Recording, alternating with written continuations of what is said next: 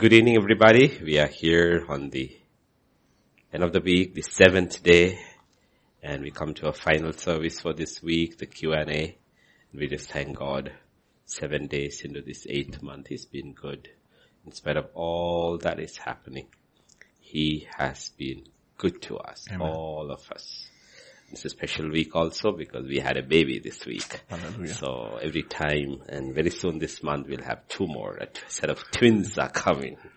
And so like, this year has been pretty good. Babies are on a roll. They're coming one after another. You know, in the midst of all that gloom, all the babies bring so much joy. So we just thank you, thank you, Lord, thank you. Now this evening, as we go into the Q and A, we thank you for everyone who keeps sending these questions. Your questions give comfort, the answers to a lot of others. Like in church when we have the time of prayer, there are so many who do not write down their prayers because they are scared. But when we pray, their unspoken prayer requests, the prayers get answered in the same way when one person asks a question, it answers the question that was in the heart of so many others. So each one of you, when you send a question, you're answering the doubts of so many others because I get the feedback in the mail of how many are blessed by the Q&A. And we just thank God for those who send the questions too. This evening we pray that God will bless us with the answers too. Because ultimately He is the answer. We find the answer to life in Christ. Father, this evening we just want to thank you, Lord, once again for your goodness, your kindness, your mercy towards us, O Lord. We commit this time of Q&A into thy hands, O Lord, and I pray the anointing would rest upon us, the anointing would rest upon the hearers, and the anointing would teach us all things, Lord. Commit this time into thy hands. Be with all of us, wherever your people are, Lord. Be with everyone. Father, for in Jesus' name we pray. Amen. Amen. Amen. Amen. Yes, Pastor Vijay. This is question number six, Pastor. Six, okay. It's from a widow. Uh, I've been reading and rereading the parable of the persistent widow. Okay. I just don't get it. Okay, we'll go to that portion in Luke chapter 18. I mean, Jesus is using an illustration to teach us. If you go to Luke chapter 18 and verse 1, actually verse 1 answers the question. Okay. Jesus told his disciples a parable to show them that they should always pray and not give up. That is the whole purpose of that parable. Okay. And then using that illustration, how to mm, explain that uh, point he makes, he uses a person, is a judge who doesn't care for anybody. Okay. If you look at it, he said, yeah. Shall we go to verse 2? Yeah. He said, in a certain town was a judge who neither feared God nor cared about men. And there was a widow in that town who kept coming to him with a plea, grant me justice against my adversary. She has some situation. It could be anything. For some time he refused, but finally he said to himself, even though I don't fear God or care about men, yet because this widow keeps bothering me, I will see that she gets justice so that she won't eventually wear me out with her coming. And the Lord said, listen to what the unjust judge says, and will not God bring about justice for his chosen ones who cry out to him day and night? Will he keep putting them off? Basically, it is talking about persevering in prayer. Hmm. It's talking about pers- perseverance, no? We say there are three different things. One is in patience, then there is endurance. This is basically talking about persevering. You know a situation, like we have to look at it. You know you're going through a situation. You know there is injustice. You know the will of God is something else. Okay, like we've been looking in the morning sessions with prayer and uh, don't pray and give up. Because sometimes, especially, uh, uh, sometimes what happens is, uh, our prayers are uh, connected with so many other lives. So we will be only looking through one prism. Okay, we see through one angle. So why don't you answer me? And God is looking that if you were to instantly answer my prayer, how many lives in so many different ways it will affect. Mm. Okay, so many. Like the simple illustration which I use is that, um, we sat down to eat our lunch. Right? All of us ate lunch. We sat down and ate our lunch. Let us say in our Indian terms, we ate rice. But do you know the rice to reach our table, how many people were involved? Yes. How many people were involved for the rice to table? Look at the whole process from where to where to where, especially with India, where it's not machines that is primarily used, it's people. The number of people that was used in that supply chain from the beginning till to reach, okay? So in everything that we ask for, there are so many people, lives, situations which are involved, which will be affected. So therefore, God being a father, mm. okay, God being a father and God being the creator because He's righteous, He's righteous. Okay, he's righteous. He's working these things out at the back. Mm. He's working these things out the back. Because whenever he does something, remember, he has to be just because that is who he is. He cannot do anything that is unjust. We may say, if you answer me now, this way, uh, it will be just because she's asking for justice. Justice, yes. She's asking for justice. Mm. But remember, when God has to do something, he has to be just to everybody yes. and to be just to himself. Okay, that's why Jesus had to die on the cross. Remember, he's both the just and, and the justifier. You need to understand the, the, the nature of God's righteousness we will not, we will not understand the nature of God's righteousness unless you see His own Son on the cross. Why does He has to crucify His Son mm. to set us sinners, mm. forgive us sinners? Because that is the nature of His justice, of His righteousness. Mm. Then only we'll understand. So there are a lot of situations in which we pray for and we should not give up. We should not give up. There could be one because God is working out. Second, there could be so many other oppositions we know spiritual opposition. There are demonic powers involved over there, okay? Demonic powers involved over there. And we know, I mean, the most often repeated is Daniel's story. Okay, and that is just for a, for an understanding of something. Technically, it does not involve anybody's life at that point. He wanted to know something from God. The answer is coming and is being stopped in the demonic realm. Mm. Why? Because the demons realize he's, they already see a pattern with Daniel and they realize this answer comes to him. It is going to become scripture. Mm. It will bless so many people in the years and hmm. centuries to hmm. come. So you hmm. know what? They want to block that answer. Yeah. They want to block that answer. So you see it took 21 days for simple answer, okay, which is not relevant to life's problems primarily. So you need to realize that there's a battle going on.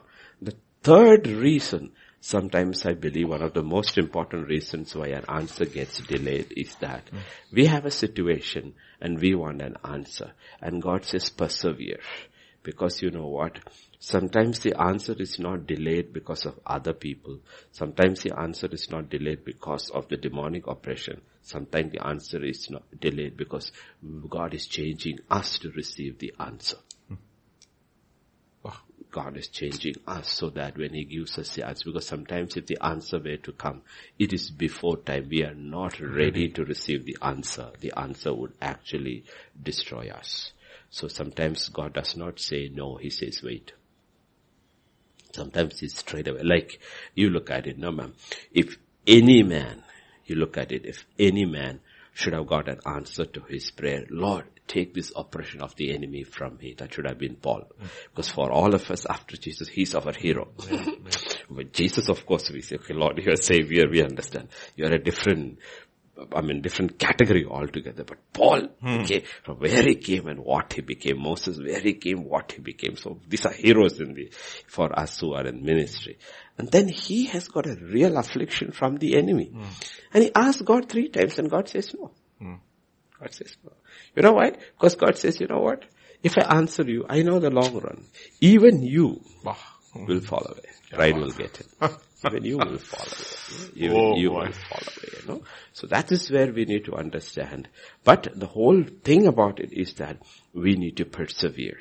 Don't give up. Because you never know when the answer will come. And you come to that last verse of that uh, parable. You know, And will not God bring about justice for his chosen ones who cry out to him day and night? Will he keep putting them off? And verse 8, I tell you, he will see that they get justice. It is promised. We will get justice.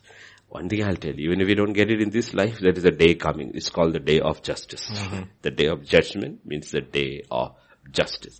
However, when the son of man comes, will he find faith on earth? Meaning he says, would you persevere? would you persevere? Would you wait? Would you pray and never give up and says, you know, Lord, I am not going to give up. Let me give an illustration of the same question that is being asked in heaven. Revelation. Yeah, the book of Revelation.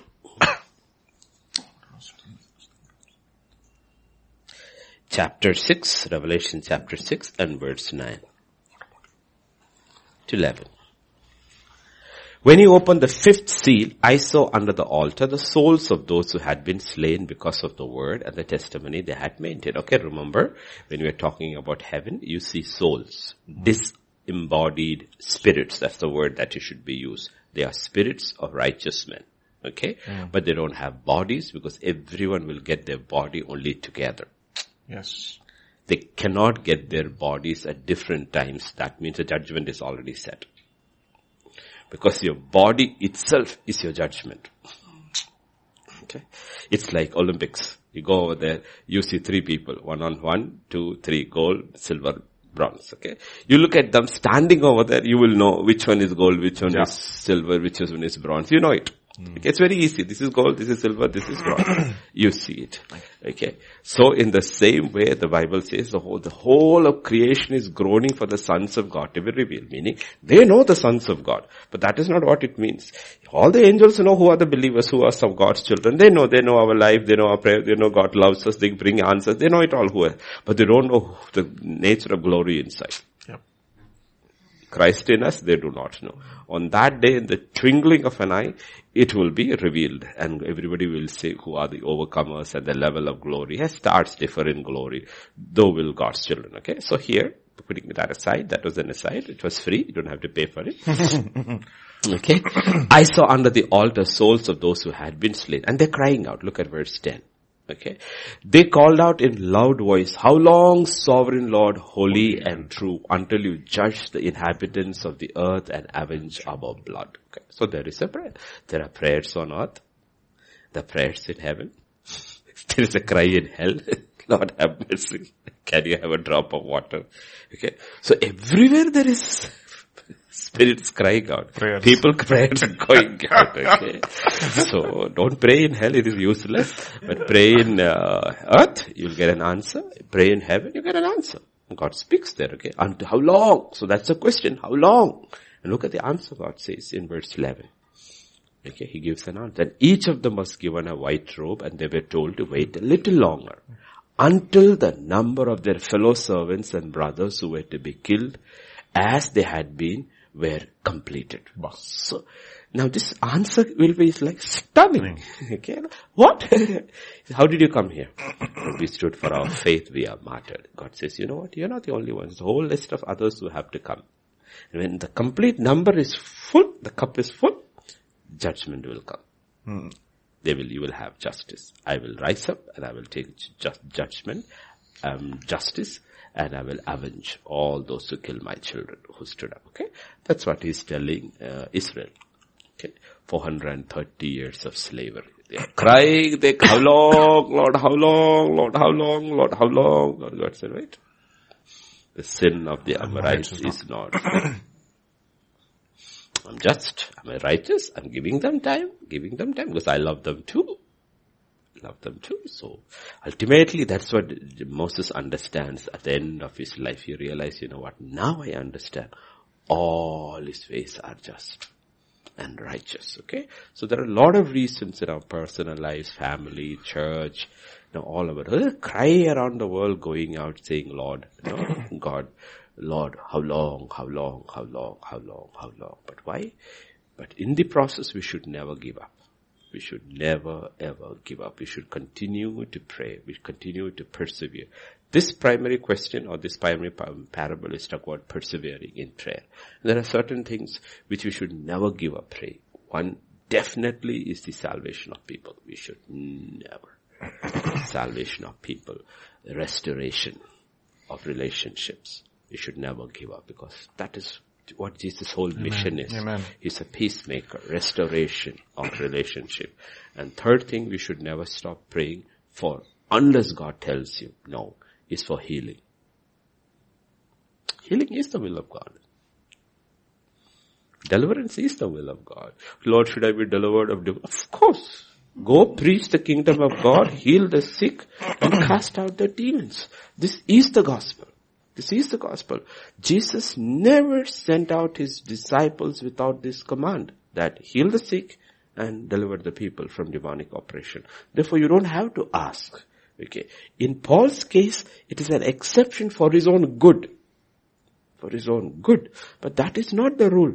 The rule is deliverance is the will of God, healing is the will of God. It is the will of God. So it doesn't matter, I don't care how long you have been sick.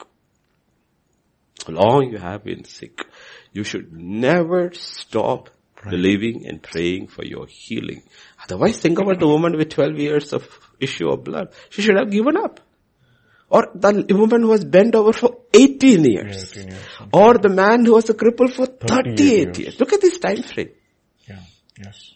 12, 18, 38. And Jesus said, you know, pick up your mat and go. 80, 38 years, you are used to it now. That is your life. The fact that he got up and walked, I mean, how did he walk? Not about the healing. He had to remember how to walk. okay? But you know, he walked. So it doesn't matter. These are fundamental things which you have to look into the word of God and understand, you know what? Healing is the will of God. Healing is the will of God. And you have to keep on asking, keep on asking. Okay? Like we talk about cars, the human body. Natural wear and tear we accept. Because we are all growing old, the outer body is perishing. Okay? Outer body is perishing. That you accept. But unnatural attacks of the enemy or unnatural attacks on the body through illness is not to be accepted, not to be tolerated. It's not to be tolerated. We have to fight this. So these are things which we persevere and never give up. We pray for salvation because nothing is more important than that. Because it is appointed unto man to die once. And after that is judgment. Meaning there's no chance after death. Every chance for man is before death. Therefore we should, we should have this saying that no, you're not going to die unsaved on my watch. I am going to do whatever I can do. To my part, I will do. It is my duty to pray for you. And I will pray. How it will happen, I leave it to God's hands. What is in my hands, we will do. We will keep on praying twice a day, thrice a day. My wife seven times a day. She has a list of people who need to be saved. Seven times. I do twice, twice. My wife is seven times a day she will pray. Family, children, unsaved loved ones, saved seven times a day. And you will pray seven times a day, 365 days a year. You will pray as long as you have breath you will pray. Now that is with understanding. Mm. How much we pray in the Spirit. So that is much more than us. The Holy Spirit is praying through us according to the will of God because He searches the heart. You see? Never give up these things. These things are too important, more important than life on earth. Because once eternity begins, it is set. And then we will regret, oh Lord, I wished I had prayed more. God says, you did not have because you did not, ask. You did not ask. So keep praying. Never quit. Never, never quit. And dear sister who is there, the widow, never quit, whatever it is. And through the process, He sanctifies us. Sometimes, as we, that's what the Bible says, delight in the Lord and shall give the desires of your heart. And prayer should be a delight. Mm. Yeah, because you're going to your father and asking for something. It should be, should be a delight. In the process, he sanctifies us and after some time, if you realize, you know that the prayer does not matter. Mm. It's like child. Daddy, will you give me this thing two days? After that, he's also forgotten what it is. Mm. Yes. Because desire has changed. Sometimes when we pray for certain things, our desires change. We delight in the Lord. The prayer closet itself has the power to change us. Mm has the power to change us. Yes, Pastor. So, in this particular passage in Revelation, mm. uh, the souls which have been martyred, mm. when they reach heaven, they're crying for vengeance. So the- on yeah. earth, they might be saying, I mean, like for example, Stephen said, Lord, not come. Yeah. So the the understanding of theologians is these are the souls of Old Testament saints, Okay, okay, okay. not the New Testament saints. okay, these are the Old Testament saints who will still cry out for revenge. anyways. Uh, okay. okay, they are still no, it's the Old Testament saints. These are not, Not New Testament, New Testament, okay, saints.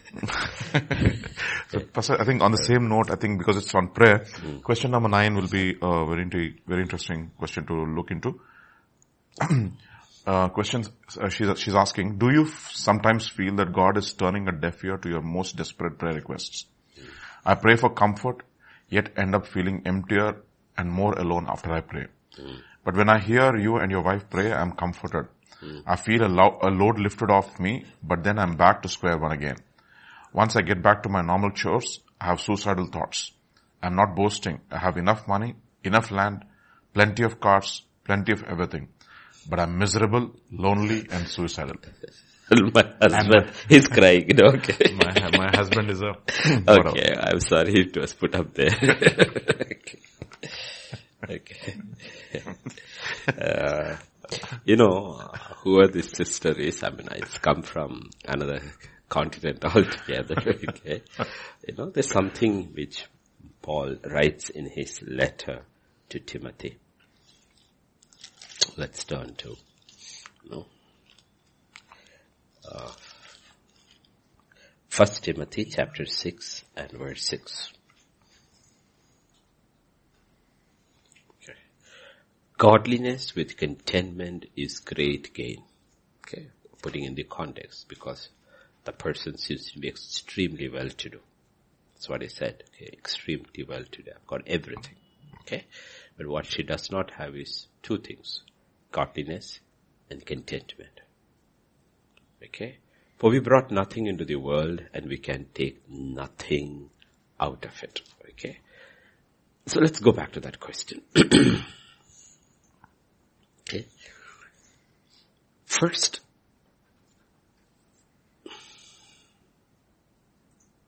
the first thing, now please uh, note this because we have to be very careful because we, I don't want to be misunderstood. Okay, misunderstood. Can we, can we go to, um, Corinthians 12, 6? Second Corinthians 12, 6. Okay, Corinthians 12, 6. Is that one? Oh no, no, no, examine yourself. Uh, for 35. Oh. Corinthians 13, 5. 30, not 12. Where did I go to 12? 13, 5, yeah. Examine yourself to see whether you are in the faith. Now when you're talking about faith, meaning are you really saved? Salvation matters. See, praying to God is not a big thing, except for the atheists. Everybody prays to God within quotes. Hmm. Everybody prays to God. Okay? But salvation is a different matter altogether. Just because you are born into a Christian family and because you went to church from childhood does not make you a child of God. So the first thing I have to address is over that. We have to be very, very careful. Okay. We have to be very careful about this. First thing we need to be absolutely clear. We saw that in the morning. Jesus telling Nicodemus, the stunning thing to the man who is speaking to is what matters. He's the leader of the synagogue, a ruler of the synagogue. He's part of the Sanhedrin. Hmm. He's a teacher of Israel and he's a godly man and not saved. He's not saved. And Jesus makes it very, very clear. You have to be born again by the Spirit. You have to be born again by the ah. Word and you have to be born again by the Spirit. Hmm. It is a real experience. You are born once again. Hmm. The Bible says in John 3, 6 and 7, hmm. flesh gives birth to flesh. Spirit gives birth to spirit. Okay? Flesh gives birth to flesh. Spirit gives birth to spirit. You should not be surprised at me saying, you must be born again. Simple statement. God does not have grandchildren. God has only children. Me going to church, which I went for years, did not make me a Christian. Christian. Okay, did not make me a Christian. To be a Christian, I had to be born, Born again. again. Mm. Okay, I had to be born again. Mm. Christ had to be born in me and I was put into Christ. It's a spiritual thing. It's a spiritual thing. It is like the baby being born. The- When the baby was born, it came out of darkness into light. Literally came from darkness into light. That is exactly how the Bible talks about salvation. We have come out of the kingdom of darkness into the kingdom of light. From the power of Satan to the power of God. It's something that happens inside. Okay. When that happens, things starts changing. And if you go um, to that same portion, okay, let me give you the verse. You cannot see and you cannot enter. There are two verses he uses over there. Yeah, verse 3. I tell you, no one can see the kingdom of God unless he's born again. Hmm. God says, until this spiritual experience takes place, it's a real spiritual experience, you don't see. Meaning you don't perceive the kingdom of God. Hmm. You don't perceive, you cannot see. You cannot see. And then he uses the other term, you cannot enter. You cannot enter. So there is a seeing and there is an entering into the kingdom of God. I tell you, no one can enter the kingdom of, the kingdom of God is real. It is a realm. Hmm. It's a realm. Okay, let me ask you this question. You have your brain. Hmm. Yes, you can find the x-ray scanning, whatever you can see your brain. Can you see your mind? No. But do you doubt you have a mind? But can you see your mind? Your mind is a realm. Mind is a realm. Okay, mind is a realm. The kingdom of God is a realm. Okay, let me ask you this question. Uh, because uh, with my basic knowledge, you have this computer, everything, all this sitting on. So we call this hardware. Can you see the software? No. Okay. Can you see the software? You can't see the software. Massless. Mm, Yeah. mm, mm. It has no mass. The software has no mass, hmm. right? But do you doubt the software? Yes. You don't doubt the software. We know the hardware.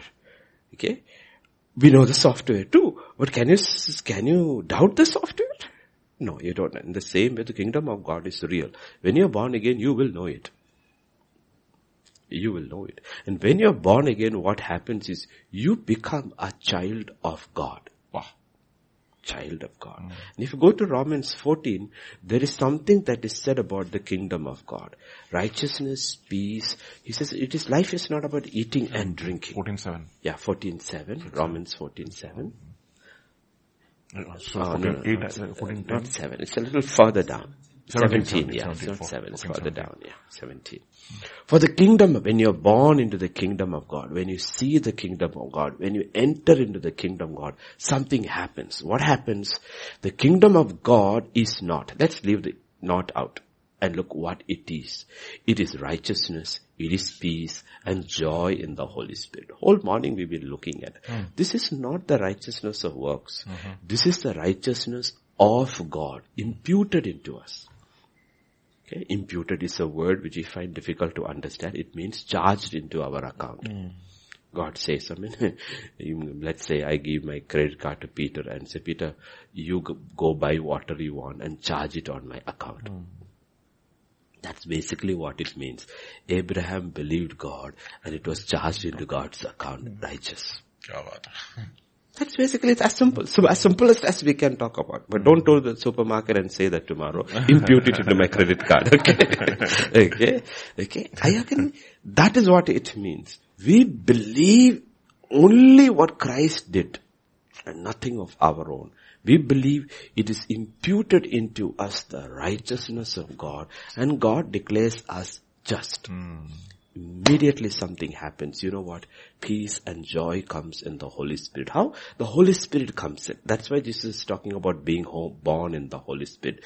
We are given. If you go to Acts, because this is fundamental, because people struggle, and I know because I think the sister is from the Catholic background, and I'm talking to you as ex- ex-Catholic, because we all went through. Because one thing about Catholics is they're very religious. The, the most the similar thing about Catholics is Catholics and Muslims are very similar. Yeah. They're very, very devout. The devout Catholic and a devout Muslim are very devout to their religion. And when they get saved, they are some of the best Christians you will meet because they have the discipline without being a disciple of Christ. Hmm. They have the discipline, but they don't know God. And I did not know God. I did not know God. If you go to Acts chapter, uh, sorry, Ten. 2, Oh, sorry. and uh, his answer there, okay, what he says about salvation. Chapter 2, this one verse here. Uh, verse 38, sorry, verse 38. He says, repent and be baptized, every one of you in the name of Jesus. Okay, it is like, repent, believe, repent meaning stop trusting in your works, stop trusting in anything you have done. Repent means to change your mind completely about what salvation is, what heaven is, who God is, what God stands. Change your mind completely about it. Believe in the Lord Jesus Christ. And as an act of believing, get baptized. So believe, repent, believe, baptize. That's not what happened to me as a child born in a Catholic family. I was born and I was baptized on the eighth day. And when I believed, I think I was around 19 or 20 years old. Actually, outside the church, I heard the gospel, understood what I believed. So that was not the order. Then I got baptized later, and that was the believer's baptism. Every one of you for the forgiveness of your sins. Look at what? And you will receive the gift of the Holy Spirit. That is what happens.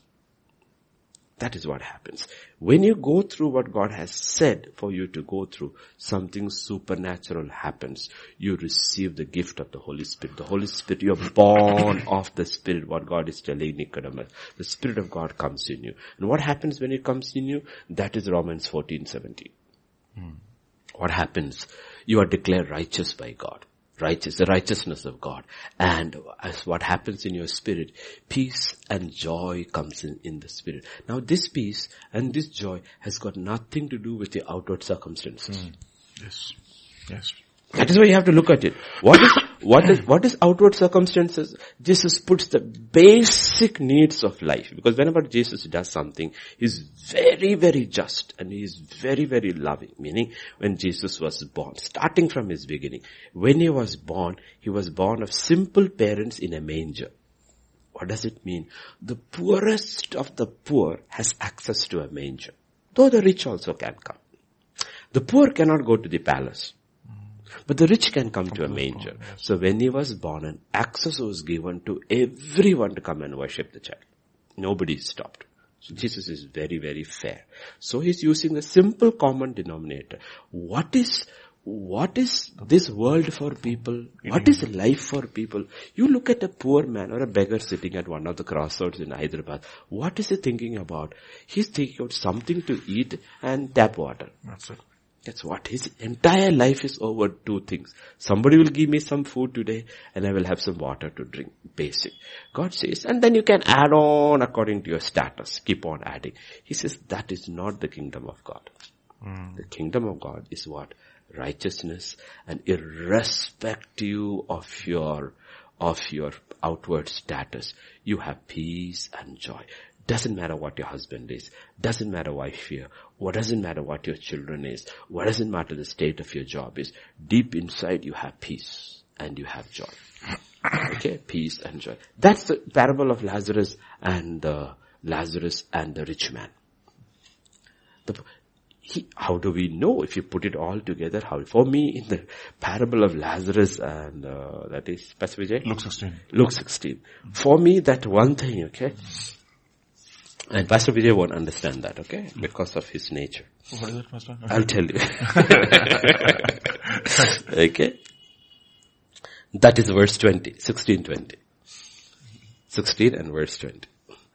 At this, uh, and 21.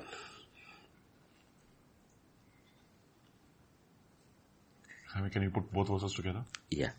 Uh, oh yeah, okay. Pastor, you can read it actually, it's there. You can read it, he'll, he'll scroll down. Okay, 20. Okay, let's go further. Yeah, 21. Yeah, 21. And longing to eat what fell from the rich man's tables, and even the dogs came and licked his sores. That's what I said. Do you get it? So would understand that. He would understand that. All we have to do is Pastor Vijay stand out and me stand out. The dogs will come to me. They won't go to him. All the dogs over here are my friends. But they, he runs away from them and they stay away from him. Okay?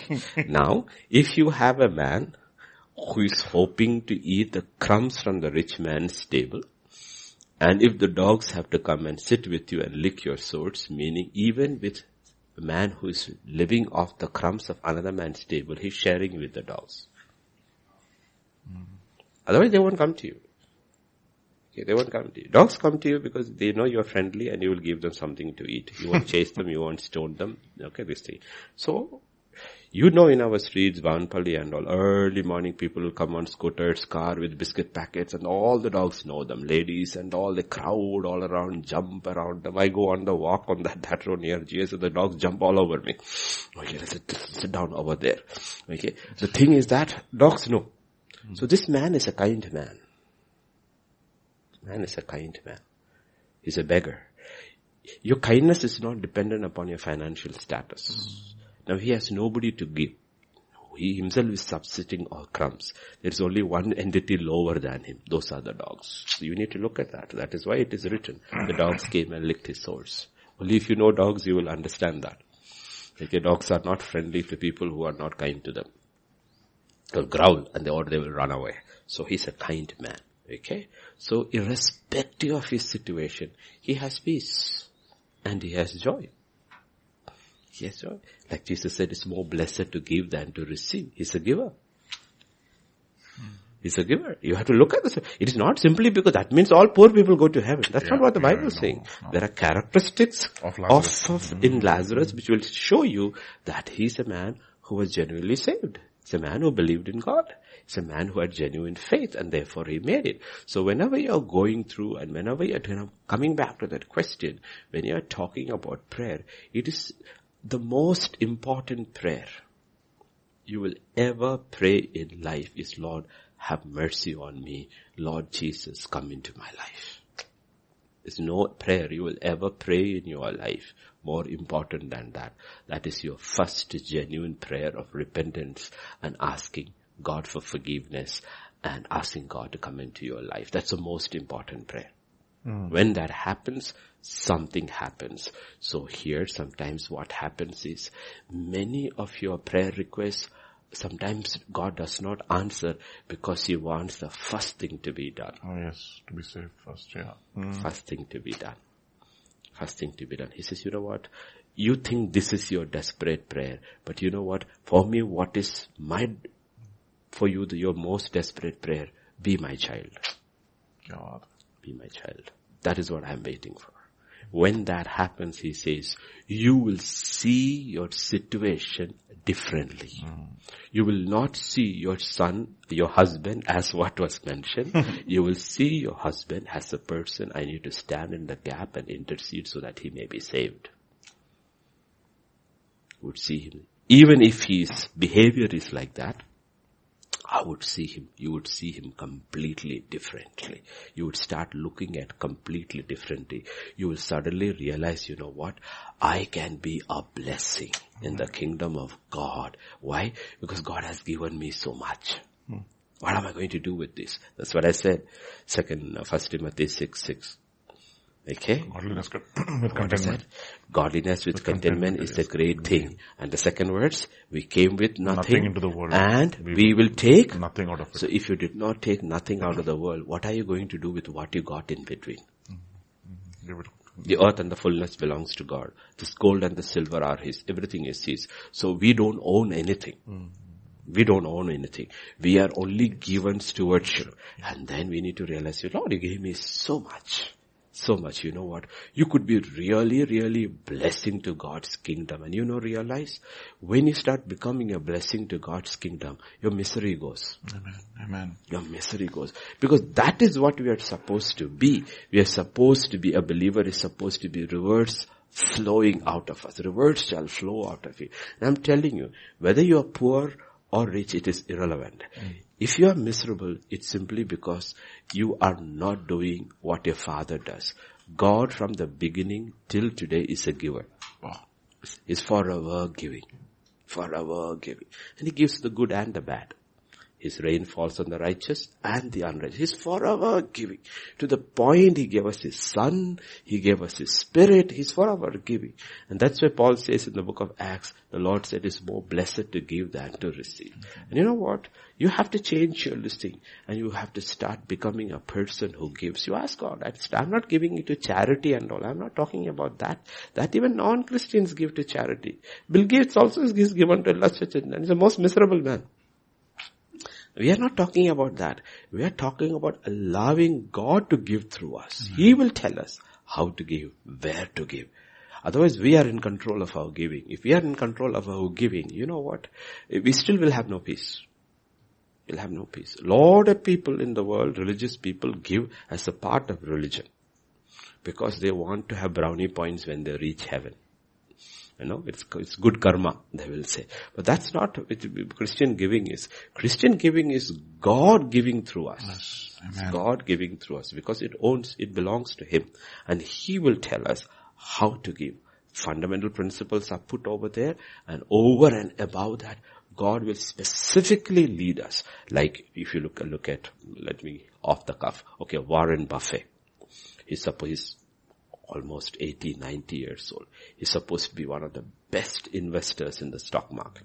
He's made his money simply from the stock market, investment. Okay. He said, how does he make? He's a very good investor.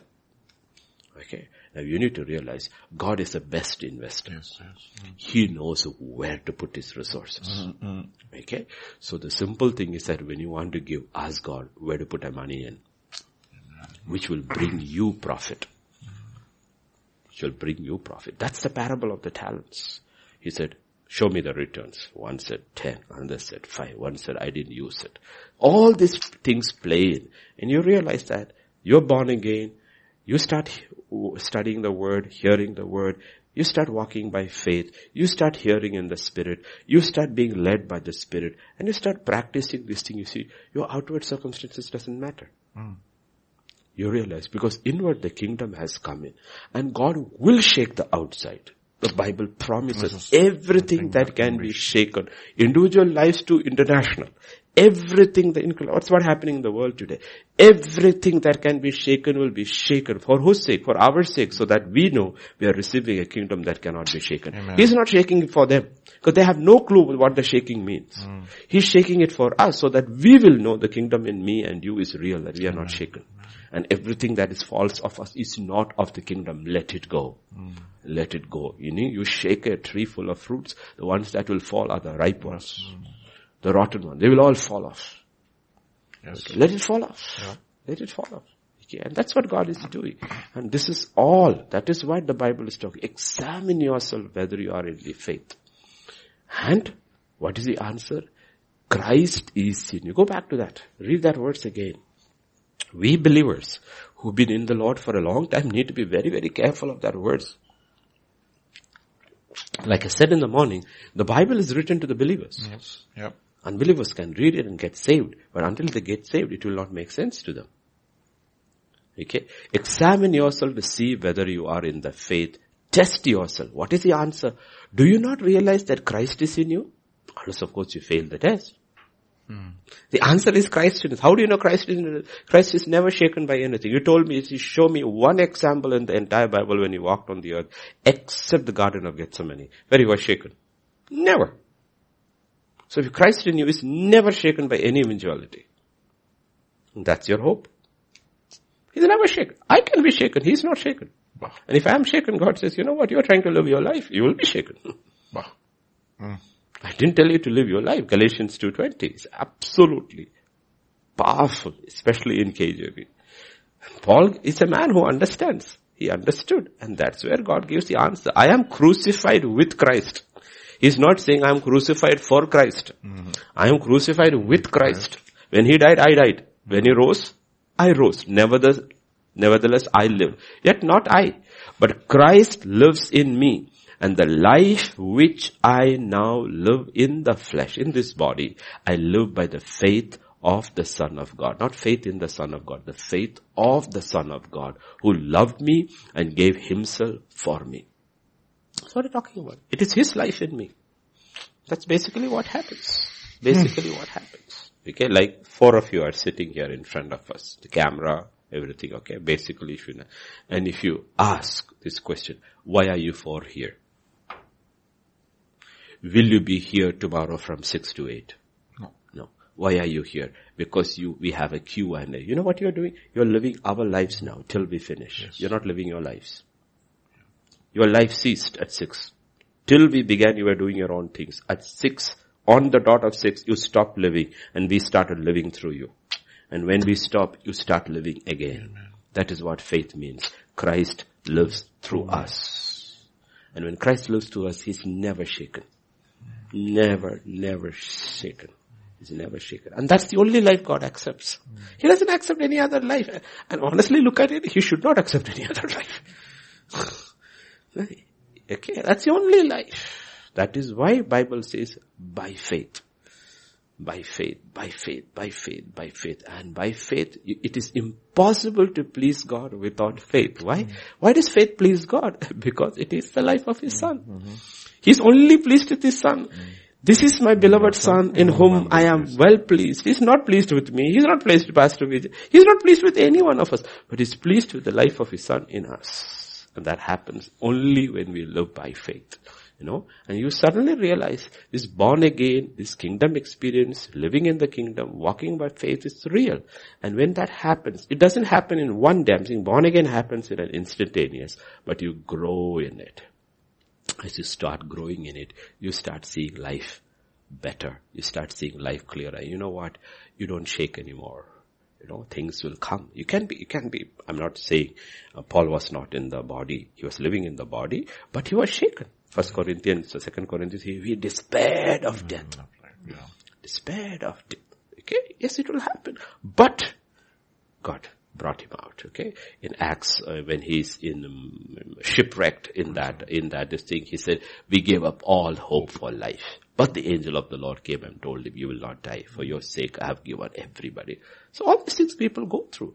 But you don't quit. You don't buckle under it. Okay, your faith will come alive and God will intervene and say, you know what, don't quit, it's hanging over there. That's how it works. I dear sister, I hope I have spoken to you, you are comforted. I would say, first go to Christ and say, Lord, I am sorry for my life. The good and the bad, both. Hmm. Because if you're a good Catholic, you depend upon your good deeds to go to heaven. Hmm. There will be nobody who went to heaven because of their good deeds.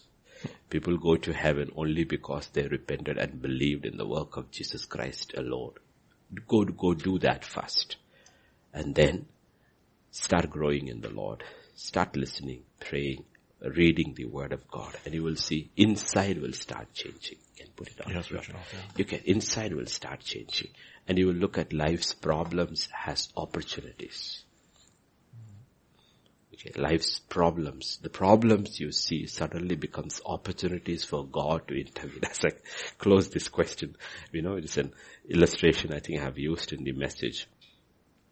Long time ago, in a small country in Africa, long ago, two salesmen were sent from US, okay, to, they both were different, two different companies, but both are footwear, mm-hmm. okay. So one guy sent a message back saying, no opportunity here because nobody wears footwear here. They walk barefoot. The other fellow sent a telegram saying a message saying that only opportunity here, nobody has a footwear. Okay. Nobody has. So what happens is when you come into the kingdom of God and the kingdom of God comes into us, you don't see problems. You see opportunities. Amen. You see opportunities. When Jesus walked around, he didn't see problems. He saw opportunities to glorify God. Even on they- the cross. Yeah, even, on the cross. He saw an opportunity. You know, get him, Mm-hmm. forgive. He's busy. Okay. And that's what the disciples had an issue. The man born blind. Lord, did he sin? Did his parents sin? God said, no. Opportunity. It's an opportunity here to glorify God. Mm-hmm. God can be glorified. Okay, that's how we have to see. Amen.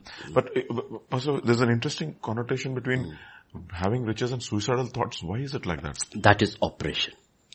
It's oppression. I know. That's what I said. Before you need, that's what I said. When Jesus said, preach the kingdom everywhere, he said, you know what he said? Go preach. Can I have one of the references of go preach the kingdom? Luke's gospel, uh, Matthew 16 verse 15 and 16. It's there. Matthew 15, Mark 15, Mark 15, 16. No, no, we're talking about not that. Heal the sick. Oh, okay. Uh, Luke's. We, we need that one. Matthew 10. We need. Luke 10, 9. Okay. Any one of us. So many are there. Anyone. Heal the sick.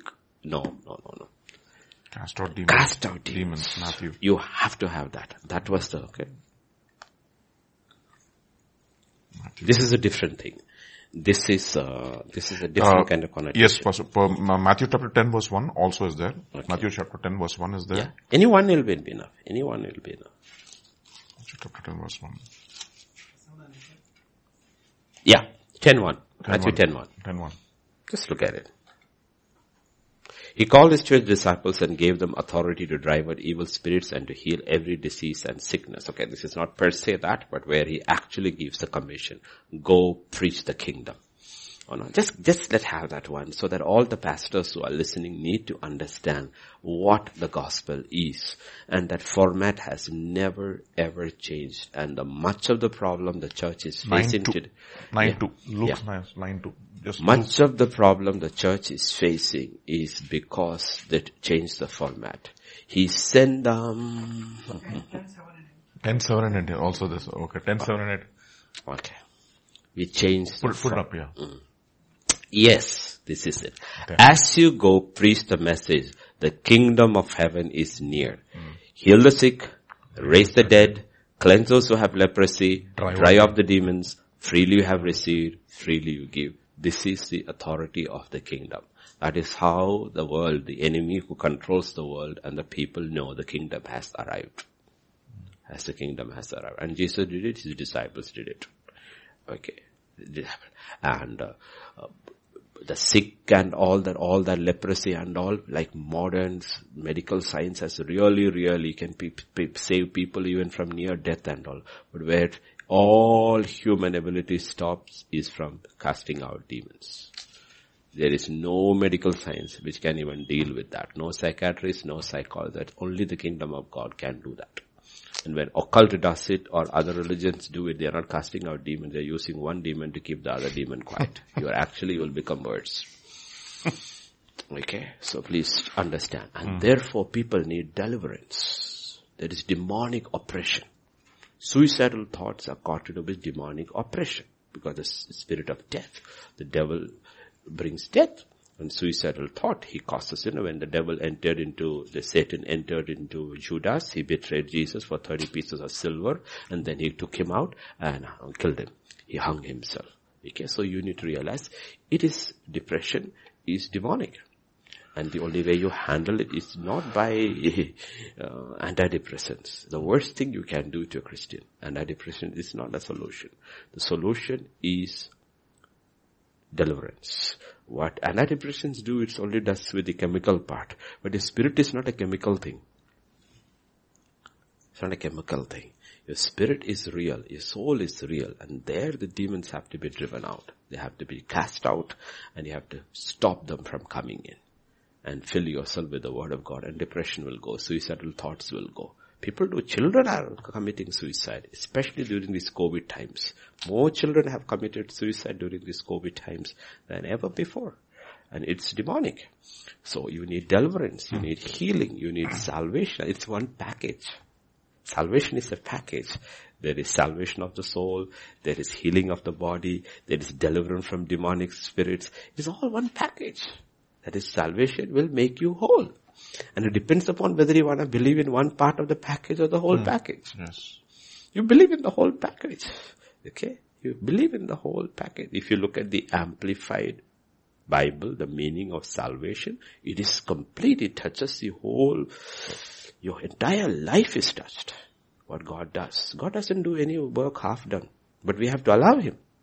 And we have to understand it. And we have to walk in it. Yes, Pastor Vijay. Pastor, I think question, I hope, sister, you are blessed. question number five actually I think is a good uh, takeoff. Do you think that people born blind or dumb or deaf are a curse from God? The, is the family curse? Both are there, okay? Both are there. The curses are there, okay? But first, overall picture we need to look at is what uh, Exodus 4. Okay, when Moses says he cannot talk, God 411. Exodus. The Lord said to him, who gave man his mouth? Who makes him deaf or mute? Who gives him sight or makes him blind? Is it not I, the Lord? Mm. Basically, here you need to understand this. This God is establishing his sovereignty. Mm. Ultimately, the devil cannot do one thing without God's permission. Yes. Even though the enemy may do something, ultimately God is in absolute control. It's not that the devil has autonomy. He's not an autonomous being. Remember that scene with Hezekiah, sorry, Jehoshaphat and Ahab. Right side and left side. The demons are there and God says, who will go and entice Jehoshaphat? And evil spirit comes and says, different people say different things. Evil spirit comes and says, I will do, what will you do? Well, I will be a lying spirit in the mouth of his prophets. God says, go, you will succeed. Oh. What is saying? Ahab has already been judged. The prophets of Ashereth has already been judged. They are all on side. He says, okay, I give you permission to go them and deceive them and let him go to his death. Mm. Okay, so please understand this is how it happens. God is in absolute control of everything that happens. And there are many reasons why these things happen, medical reasons. But let us come to back to that questions. First question number five. Yeah. Do you think people born blind, dumb or deaf are a curse from God? The family is cursed. Now you need to understand that curses are real. Curses are real. Okay, curses are real. Okay, let's go. Let us go. Let us go to what God told Israel. Okay. It is 30. Uh, 30. Deuteronomy 30. And verse 19 and 20. This day I call heaven and earth as witnesses against you that I have set before you life and death, blessings and curses. Now choose life that you and your children may live. Mm. Okay? There are two things set before us. Now God says you choose. You choose. I call heaven and earth as witness against you. I've set before you life and death. There is life, there is death. There are blessings and there are curses. And God says, you know what? You choose. And we don't realize we are all choosing. And now you go to one of the ways in which we choose. Proverbs 18 and verse 21. Hmm. Okay? 18 and verse 21. The tongue has the power of life and death and those who love it will eat its fruit. We choose life or death, blessing or curses with our words. And the more authority you have, you knew, you need to understand that almost all, not Christianity, yes. all religions are based on curses. That's why they serve their gods because they are scared. And in many religions, you can go to a religious practitioner, the priest or whatever you want to call him, and pay him a certain amount of money and he will curse your enemies. That is what Balaam was hired by Balak. Balak because that is pagan religion. Hire him forward to curse his enemies. But Balaam could not. That means you could with others. And I know it happens. Everywhere it happens. Okay. But Christianity is a different thing. Once you come under the blood. Okay. You, but there are curses that have come down. I'll give you a simple. Okay.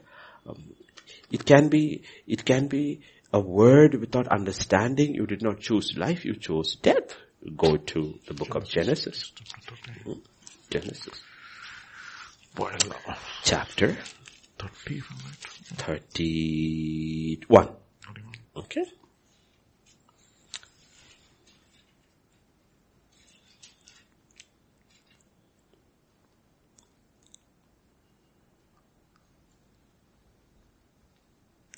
And verse 31.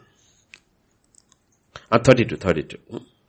Remember, Jacob is run away from, taken his wives and children and he was afraid. He was always a fearful guy. So he ran without, before his father-in-law came back and he's gone with his children. We know the stories for others who do not know. Okay. And Laban caught, caught up with him. And what happened is when he was leaving, what did Rachel do? She took her father's idols with her. Okay. idols with her. And she's hiding the idol, idols in a bag and sitting on it. And Laban comes and says, why did you run away from me like that? You didn't give me a chance to say goodbye to my children, my grandchildren and all that. And why did you take my idols? And his answer is this, but if you find anyone who has your gods, he shall not live. Wow. Powerful statement. Powerful statement. He's, he's the father. father. He's the head of the house. He's the patriarch. And words have authority. Words of people depending upon who it is has authority. In the presence of our relatives, see for yourself whether there is anything of yours here with me and if so, take it now. Jacob did not know that Rachel, Rachel had stolen, the, the gods. gods. he had no clue. Mm-hmm. He had no clue. Mm-hmm. Now you come, you will see in chapter 35 and verse 17, 16 and 17. Change. Hmm. Hmm. And 18. And they moved on from Bethel while they were still some distance from Ephrath. Rachel began to give birth and had great difficulty. And as she was having great difficulty in childbirth, the midwife said, don't be afraid for you have another son. And as she breathed her last, for she was dying. She died. Now you cannot talk, say this is a medical complication because it's a second birth, not the first one. Mm. She's already birthed Joseph. Okay. These are people who are fit, but you need to realize something happened over there. Jacob cursed his wife without realizing it. Okay, so curses are real. There are curses. Okay, there are curses and there are a lot of families that have been cursed. A lot of families that have been cursed. They have been cursed because their ancestors did terrible things. Terrible things. Like, uh, like understand the whole nature of this world. Okay. The nature of this world has been like, let's take, let's look at India. The land was always in the hands of few and the poor were oppressed and the poor were killed, the poor were fooled, the poor were cheated and their lands were taken. Okay, and you know what happened? The poor cursed them. Mm. The poor cursed them. There are blood curse, curses over families. The Native Americans have cursed the white man in America. They have cursed because they believe the whole land belonged to them. You came and killed our ancestors and took our land. And if you are not a righteous person under the blood of Jesus, the curse will operate against you and your children. You need to understand these things are real. You, uh, we have two brothers here from Africa. It is full of black magic and India, Haiti, Africa, voodoo, curse after curse after curse. Okay. So these things are real. These things are real. And you know what? These curses should, could come into life and come in different forms. Children with, born with deformities. Okay? Deformities lot of things can happen. Basically what we are talking about is that in, in medical science we accept uh, what is passed down through the DNA. Passed down through the DNA, right? We pass it down like your father had diabetes. You expect the children to have diabetes. Okay. There are lots of diseases that are passed down. Okay. So these things are passed down. That is why in 2 Corinthians and chapter 5 and verse 17, when God starts with his children, he gives them a completely new beginning. Therefore, if anyone is in Christ, he is a new creation. He's not a uh, continuation of the old, old, creation. This is not reformation. Mm-hmm. It is regeneration. Mm-hmm. You know why? Every curse is broken, but you have to believe it. Everything happens by faith. Everything was broken on the cross. He took all the curses upon himself and he released the blessings upon us. He took death.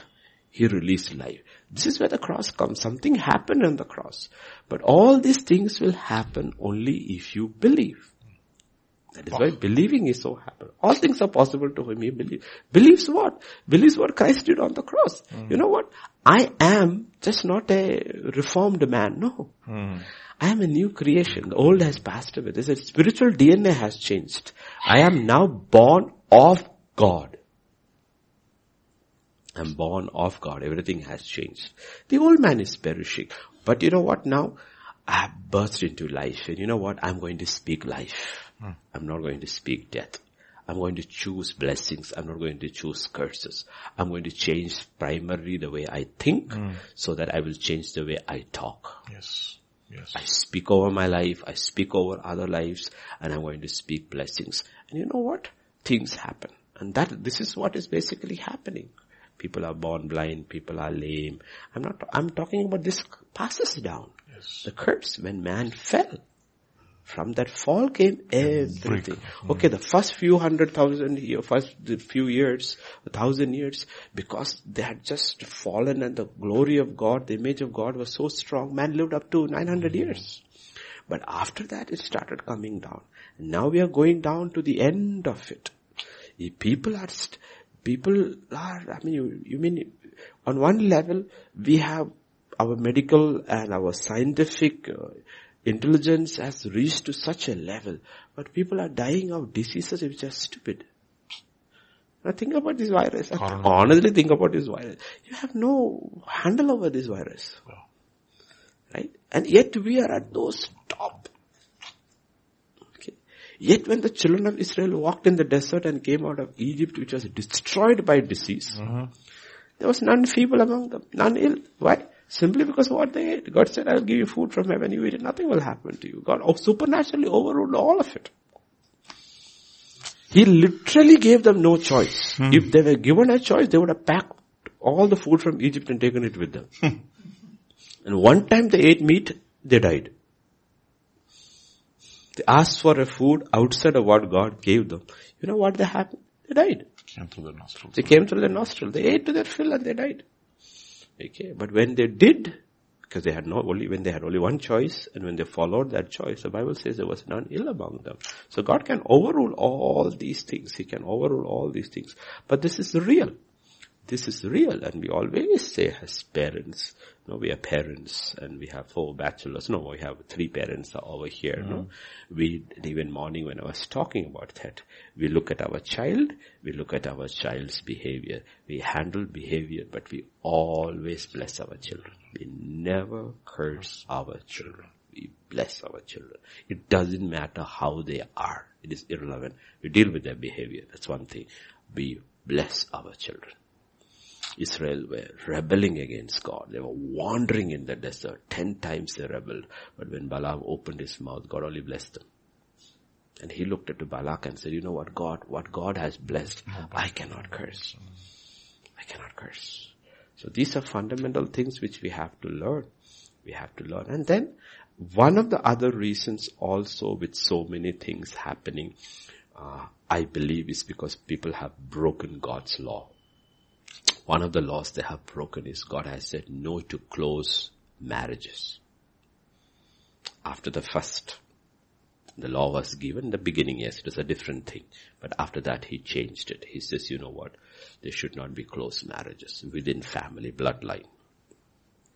In a lot of religions, there are people who marry close, very uh-huh. close cousins. You know what? It's just for the sake of the property. To keep the property within the family. Intention is different. Yeah. It's for the property. And you have to be very, very careful there. Very, very careful there because God has said it and you do it and we always see in those cases there are a lot of children who are born with issues, especially mental issues. Mm. Mental issues. They are born with that issue. So, but once you are saved, go back to God. There is forgiveness. There is mercy. There is healing. And if there is no healing, there is grace. At the end of the day, grace is sufficient, more than sufficient. If you are healed, it is grace. If you are not healed, there is still grace. That's what God told Paul. You're not going to get delivered, but I will give you grace and that's more than enough. And he says, I realize his grace is more than enough. It is always grace. And that is what the gospel of grace, you will never face anything in life if God is for you, which grace cannot handle. Nothing. Impossible. Otherwise we have to change the gospel. The gospel of grace says, you will never, you and I will never face in life anything that grace cannot handle and you access grace by faith. Yes, Pastor Vijay? So one more question, uh, Yes. because you're talking about kids, uh, this question number seven. uh, she says, my child is a smart kid, But she knows too much. Uh, in this home, no TV, no phone, except for her classes. She's eight years old. She knows too much. How do I discipline as a, her as a single mom? I truly believe kids don't tell us everything as parents. Somehow I feel that innocence is gone in this generation of kids. As a single mom, I worry about her. Heard your message about the kids, etc. Not very convincing about the children. See, uh, yeah. One of the things which you need to understand is that uh, there's one word which is, it's there as a single mom. I worry about her. Uh, God says, "Don't worry." And Jesus gives you a good reason. He says, "By worry, you change nothing." Nobody has changed anything by worrying, except the color of your hair, from black to white. Nothing changes by worrying. Okay, nothing changes. There are two things which as parents, we are all parents. Me with older kids, Pastor Vijay with younger kids, Roshan with even small kids. Okay, that's one thing about kids. We have limitations of what we can do with our kids. But God has no limitations of what He can do with our kids. One of the fundamental things which we have to do is that we have to do what we are told to do and what we can do. Leave the rest to God what we can do, we can train up a child. Once he grows up, we have a promise he will not depart from it. But mm-hmm. that's in God's hands. That's it. Absolutely. That's in God's hands. That's not in our, in our hands. hands. And you know what?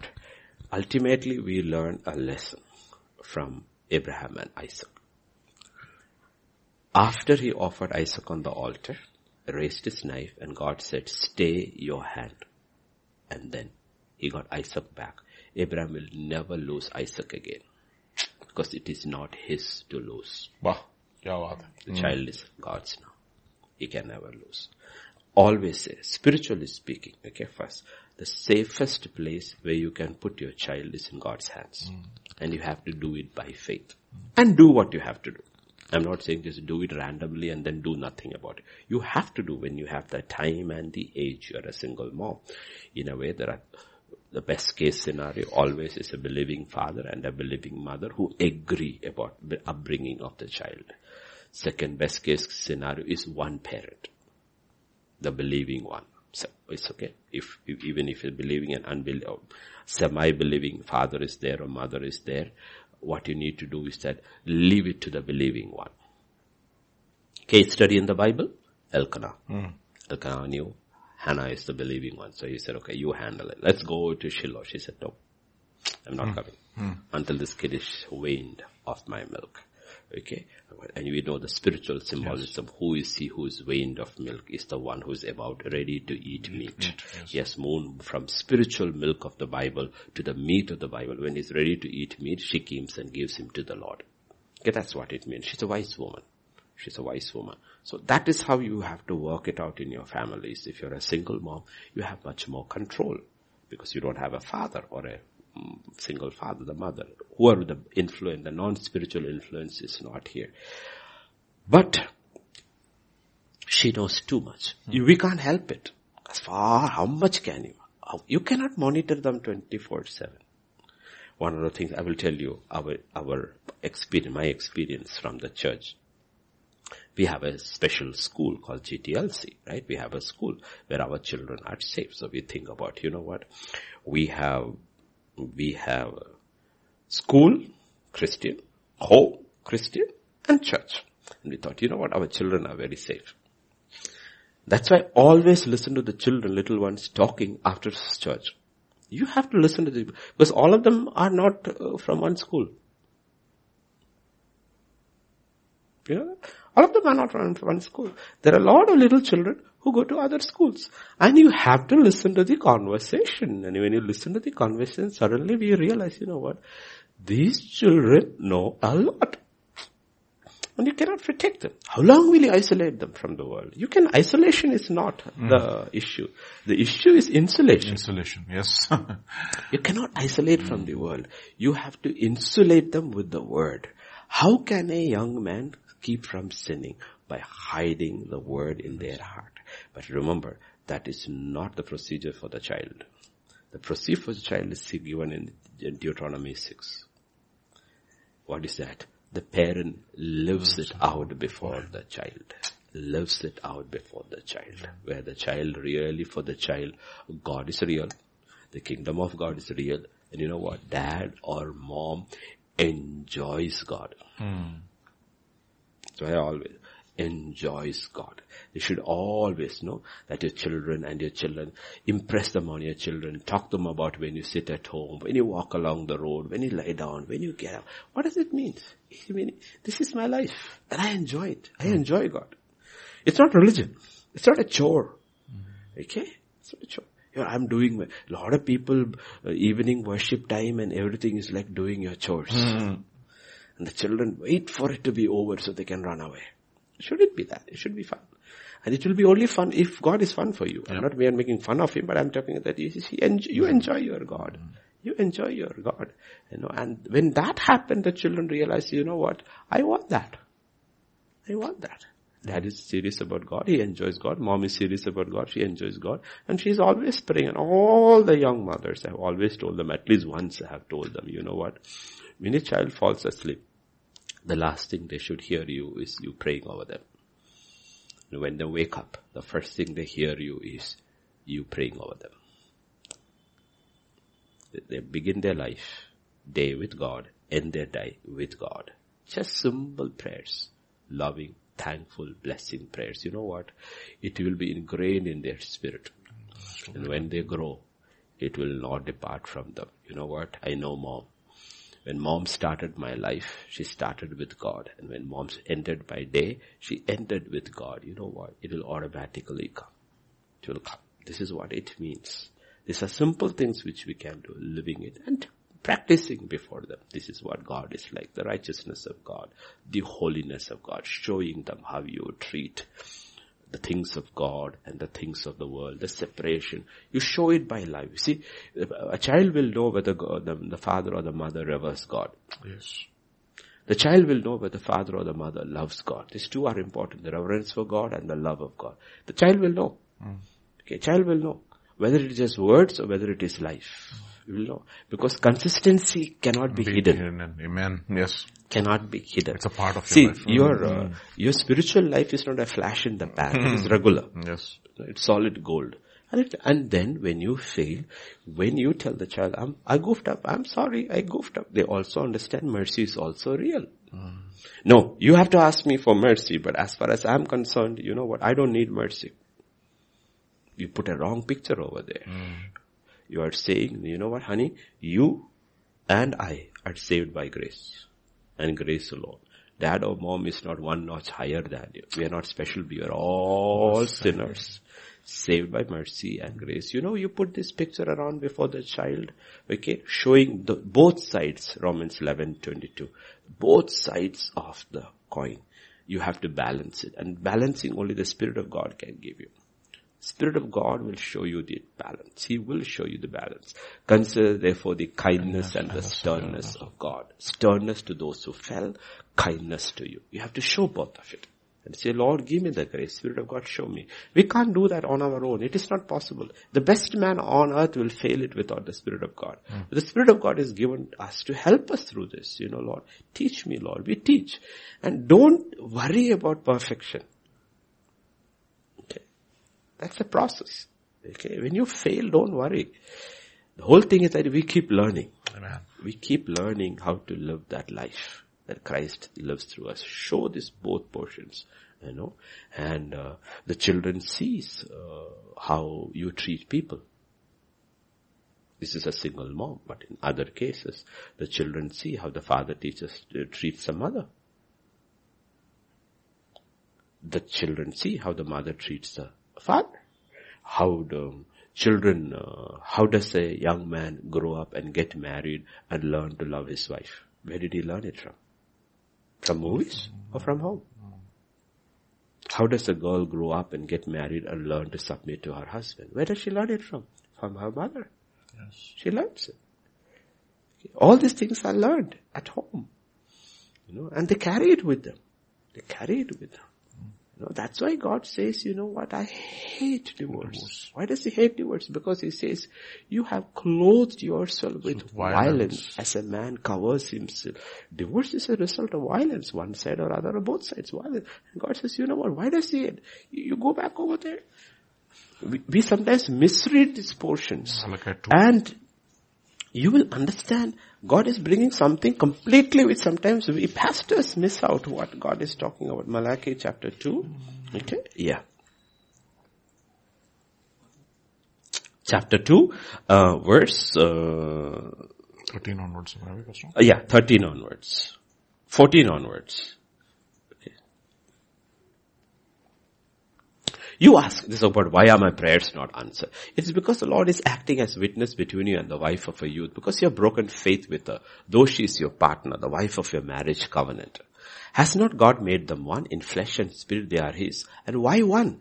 Because you are seeking godly offspring. So guard yourself in the spirit. Do not break with the wife of your youth Okay. I hate divorce, says the Lord God of Israel. And I hate a man's covering himself with violence as well as with his garment, says the Lord. So guard yourself in the spirit and do not break your faith.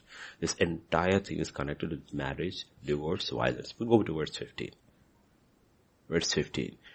Has not the Lord made them one? In flesh and spirit they are one. And why one? Because he was seeking godly offspring. He says, you know what? The violence in the home destroys the children. Destroys the children. I had an expectation from your marriage. You know what? It was not children. It was godly children. Mm-hmm. Yes. I would have godly offspring. And he says, you know what? Your behavior in the marriage is destroying them. And it upsets me, he's saying. That's why he hates. That's one of the reasons. He says, you know what? You need to realize, you go to uh, Psalm 127. Psalm 127. Okay? And I think the last two verses. I want ESV if you can, because some translations are, I want ESV. If you can give me ESV. Yeah, come further down, come further down. About the children. The last three verses. Behold, children are a heritage from the Lord, the fruit of the womb a reward. Look at that.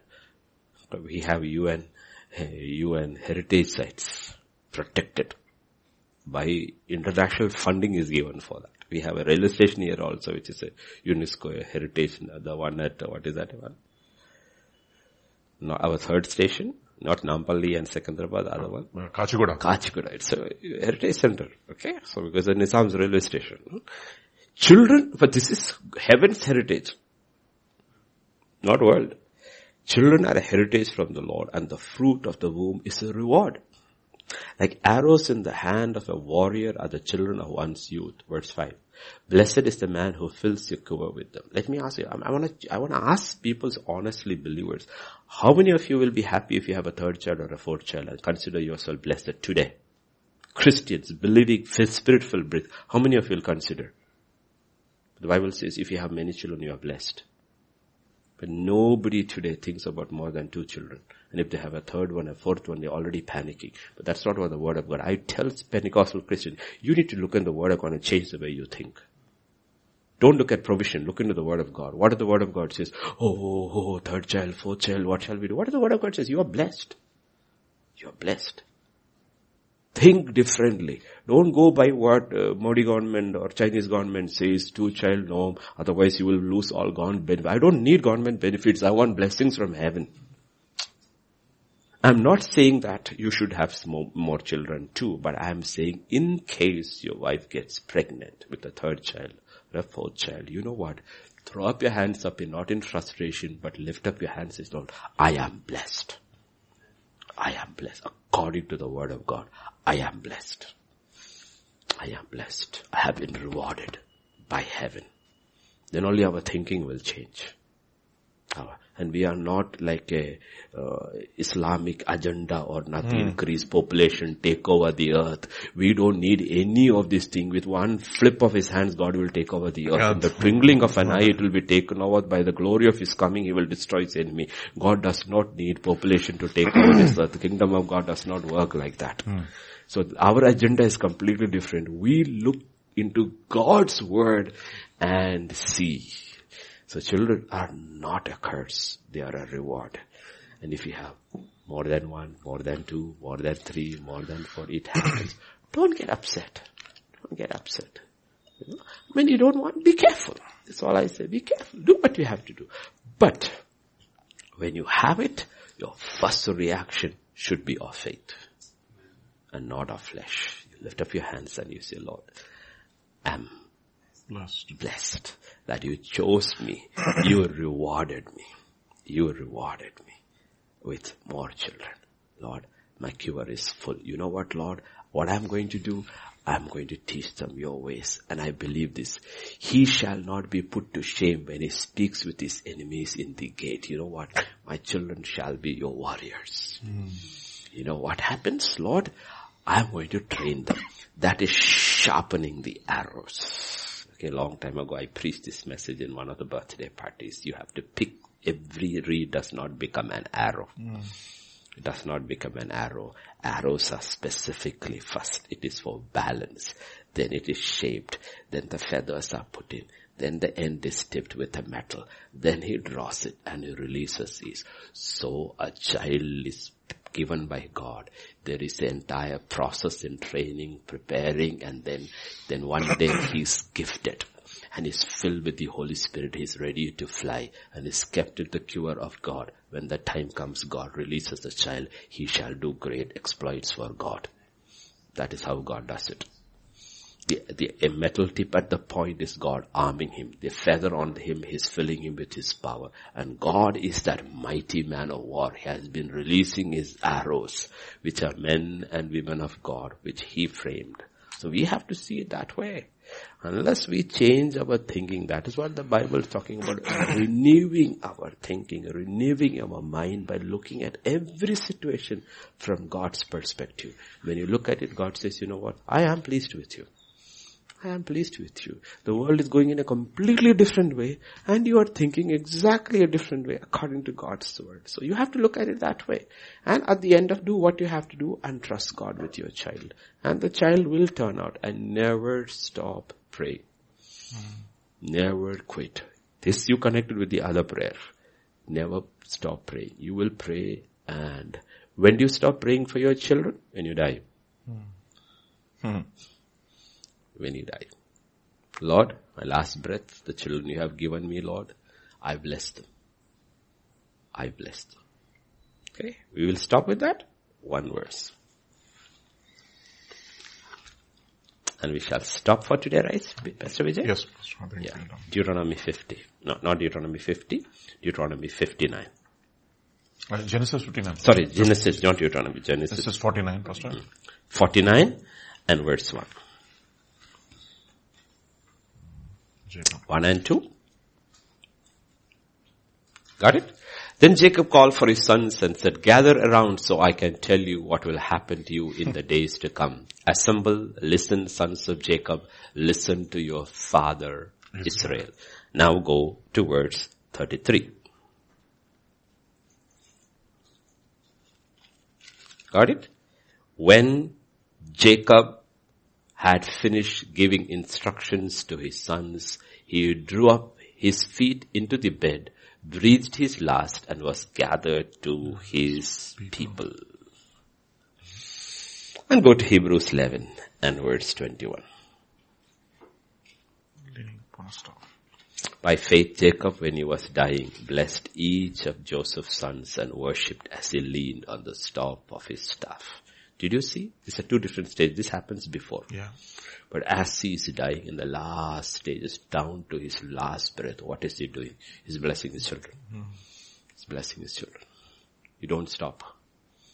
You don't stop. When you stop, mm-hmm. then you die. Blessed yeah. and you die. And that's it. God will do the rest. Don't worry about what you cannot do. that is God's business. Be concerned about what you can do and release it to God's hands. All our children shall be taught of the Lord and great shall be their peace. Amen. Amen. Pastor Vijay we'll close in prayer. Yes. Father, we just want to thank you, Lord. Yes, Lord, you're truly an awesome God. Your plans for us are always to prosper us to give us a hope and a future and a desired end.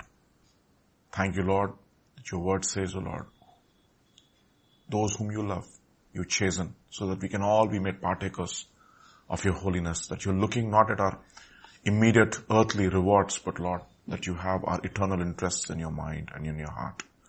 And therefore I pray, Lord, each one of us will begin to view our lives not on this temporal terms, but Lord, through the, through your eyes, O Lord, we will look at the reward which is beyond this life. And Lord, we will make course corrections, O Lord. Where we have gone wrong, Lord, we will put it right. Because Lord, you never come to condemn, but you come to convict. You come to empower. And Lord, you come to make us overcomers, O Lord. And we will be, O Lord, by the power of your Holy Spirit. Thank you, Father. Thank you, Father, for this time.